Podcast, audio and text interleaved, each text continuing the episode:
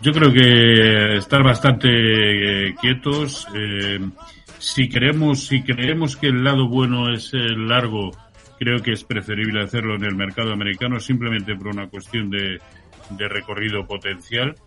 Y si creemos que el lado bueno es el corto, aunque yo creo que habría que esperar a, traspasar eh, los mínimos que hemos visto muy recientemente, eh, mejor hacerlo también en el mercado europeo que no en el americano. Y como una buena opción, de la misma manera que en su momento comentamos Tesla para cortos, que tenía una pinta enorme y ha sido la bomba y sigue siendo la bomba, como está funcionando, puede entrar en una dinámica similar, no por los mismos motivos, sino porque piense que sea eh, chicharro ni nada semejante, estaría gracioso, ¿no? Pero Apple técnicamente está dando unas señales para cortos también muy importantes en el momento actual. Ayer fue impresionante. Bueno, pues querido Roberto Moro, analista de hasta negocios como tantas veces, muchas gracias por ayudar a nuestros oyentes. Que tengas un buen día, una buena semana, buen año en conjunto. Igualmente, felicidades para todos. Chao.